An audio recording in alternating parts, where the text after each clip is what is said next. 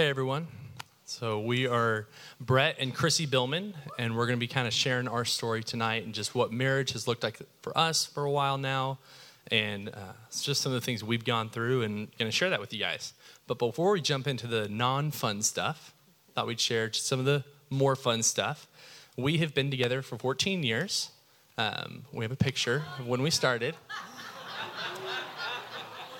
That's not our kids, that's us. Um, a while, 15 years ago, sorry, 15 years ago.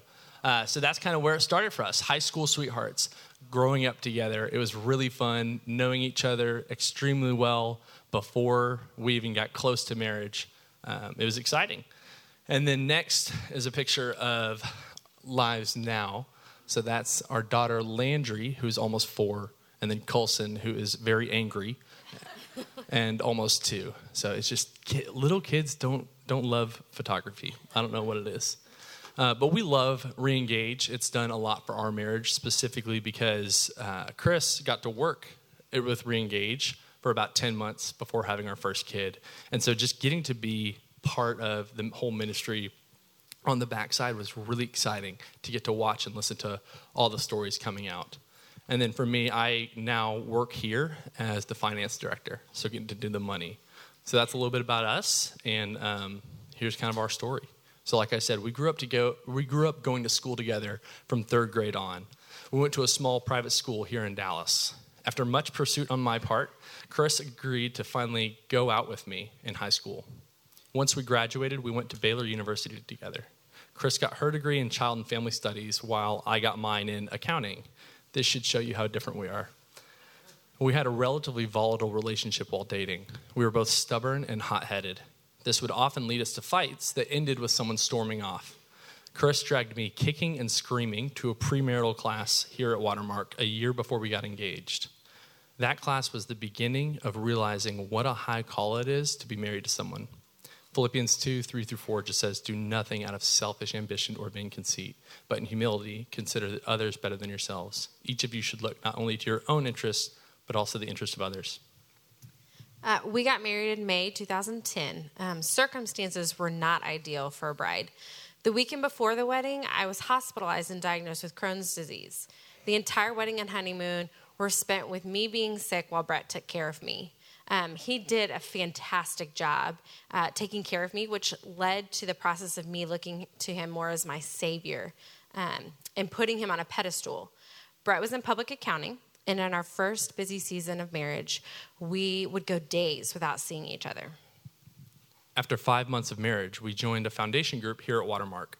This consisted of six newly married couples meeting each week with a mentor couple, teaching us what it looked like to live in authentic biblical community. It was easy for us to be in that group and kind of feel like we had it all together. Our mentor couple graciously but boldly exposed some of the ugliness that they were seeing in our hearts, such as pride and self righteousness it's possible that we weren't quite as healthy as we thought we were.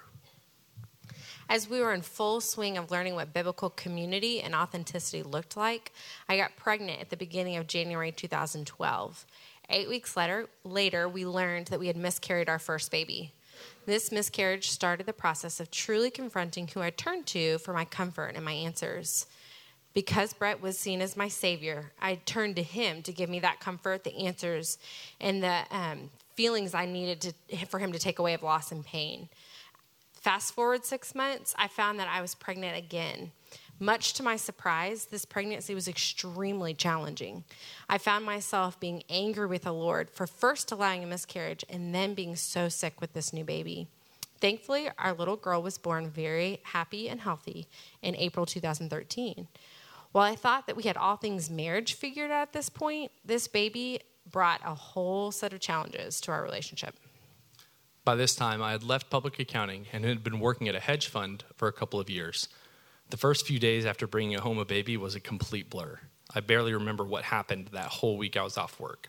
I selflessly sacrificed sleep and tried to be as involved as I possibly could. This is when I began to realize how much I like my schedule. Before a baby, I could plan my day and time at home to accomplish the goals I wanted to. Wanted to. Now, things would rarely go as planned when I was home. On top of this, I didn't really feel connected to my newborn daughter. She wasn't interactive, and I didn't know how to handle that. So I began throwing myself more and more into my work. At work, I knew my schedule. I could set my day, achieve the goals I wanted to. I was doing well, and I enjoyed the accolades I received from my achievements. I began to be distant, even, even during the hours I was physically at home. Even though this was natural for me uh, at the time, I still tried to fight it. I knew that I needed to be a strong husband and be present at home. I just didn't know how to do that. It was a hard battle that I wasn't used to fighting. It was much easier for me to let my title at work and my salary determine my value instead of letting Christ do that. Being a new mom brought a whole new, a whole set of gamut, uh, excuse me, a whole gamut of unexpected struggles for myself. After only being home, or after only being at a job for 10 months, I decided to stay home with our little girl. While this has been a desire of mine for many years, I found myself missing work, the adult interaction, and the feeling that I didn't have worth being at home with someone that couldn't communicate with me. With hormones and the feeling of not doing anything of worth, I began to look at Brett to give me value. Brett's job was very tasking, both while he was there and while he was at home. He would get home most nights super late, which left me with all the household chores, including what felt like being a single parent to our daughter. The resentment began to build, but I wanted to be a good wife, so I kept it in. If you know me, though, you know that I'm not very good at hiding my feelings.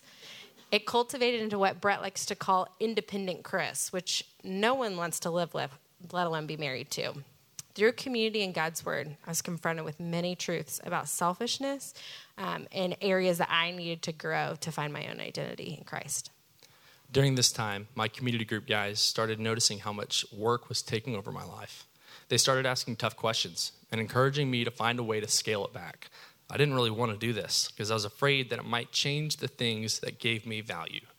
In the midst of these discussions, I was presented with a job opportunity that would greatly increase the flexibility of my schedule and surround me with people that would help me in my pursuit of finding my identity in Christ.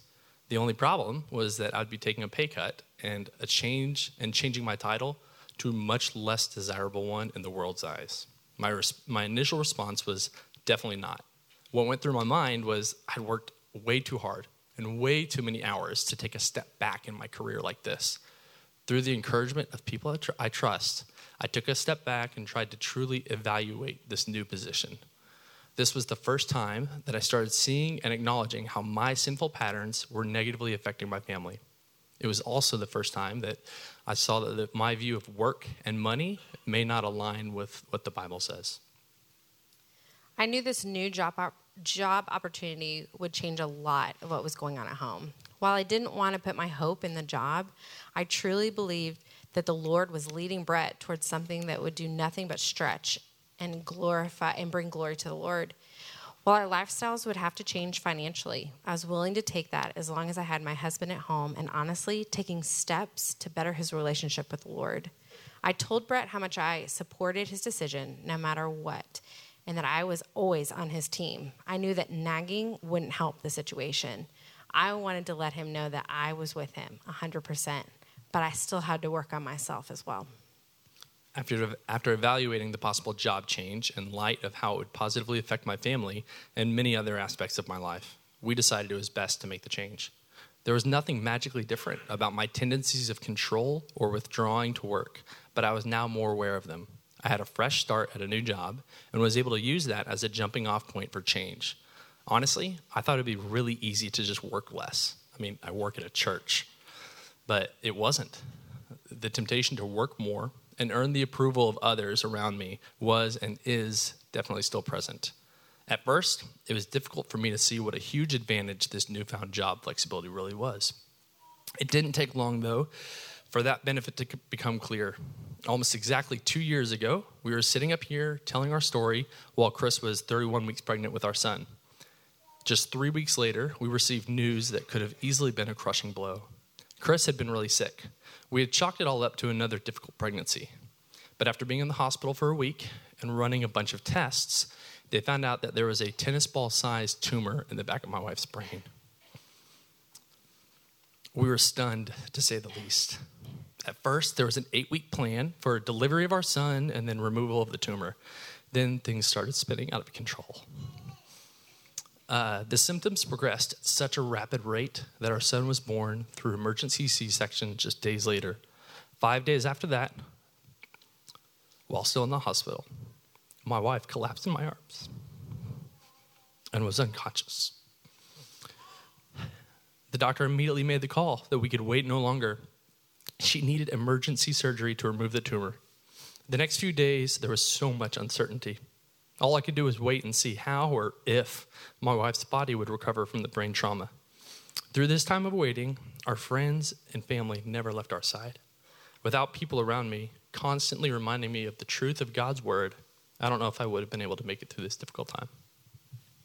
The biggest challenge for me was missing so much of my new baby and my two year old's life. By God's grace, I do not remember the pain and agony I was in for almost two weeks.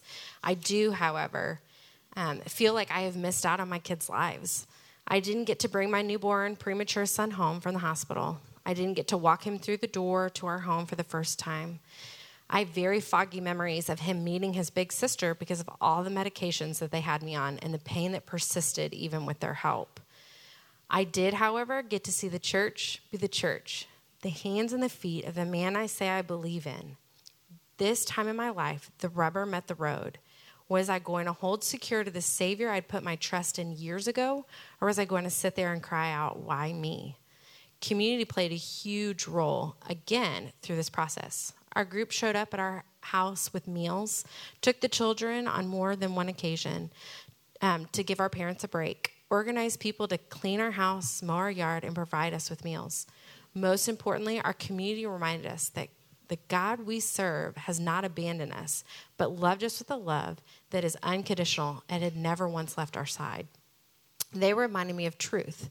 My identity is not in, Brett, in being Brett's wife, not in being Landry and Colson's mom, and not in this half bald woman that couldn't even hold her son when she came home.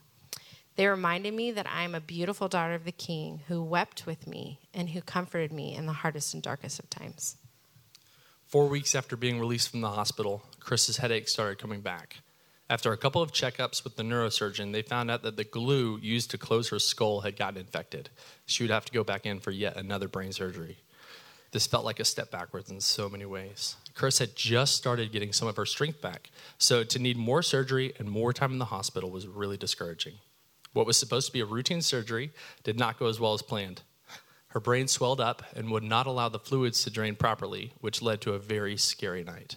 If her brain was unable to get rid of the fluids naturally, they were going to have to remove part of her brain to make room. This was not fun news. Thankfully, through meds, her body reacted and was able to drain the fluid.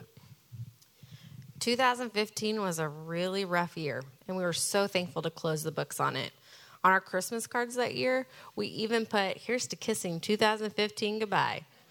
After the year we had, we were ready to be done with hospitals for a while. Unfortunately, God had a different plan. Exactly one year ago from today, it was Brett's turn for a little bit of a scare. Brett got sick, and we waited for 20, the 24 hour bug to take its course. As the sickness worsened, Brett started complaining of terrible lower back pain because he's also type 1 diabetic, I called his endocrinologist, his diabetes doctor, and uh, to explain the issue. They asked us to come to the hospital to be pumped full of fluids. After arriving late Tuesday night, they took blood work and started an IV with the full expectation that we would be released in just a few hours. Once they got his blood results back, they immediately admitted him to the hospital. His kidneys were failing. The next day, the next few days were just a waiting game. His kidneys continued to worsen despite fluids and meds. The doctors had no idea what was happening. Once his levels reached a dangerous high, they put him through dialysis. From there, the doctors explained that this might be his new reality. If his kidneys could not switch back on, he would need to be on dialysis for the foreseeable future. Again, we were sitting in the same hospital dealing with an unknown future, and again, the people in our lives showed up in a big way. The Lord was showing me yet again that I was to trust Him with whatever the outcome would be. Thankfully, that one round of dialysis kickstarted Brett's kidneys again, and he quickly turned the corner. The common theme throughout our story has not only been medical trauma, but more importantly, it's been community. Our marriage has always been relatively steady. No, things haven't always been perfect, but God has protected us from being in much worse places. In the good times and the bad, these friends have always been there. They've sat with us in living rooms and in hospital rooms. They've faced many uncertainties with us. They remind us of truth when we are tempted to believe the lies of this world. A couple of verses that remind us of this need are Romans 12:15, rejoice with those who rejoice and mourn with those who mourn. And then Hebrews 3:13, but encourage one another daily as long as it is called today, so that none of you may be hardened by sin's deceitfulness. If you don't have anyone in your life that knows what you're struggling with on a daily basis, that's one of the first steps. Get people around you that can spur you on towards Christ, who surround you in hard times with encouragement and admonishment, and who rejoice with you in times of victory.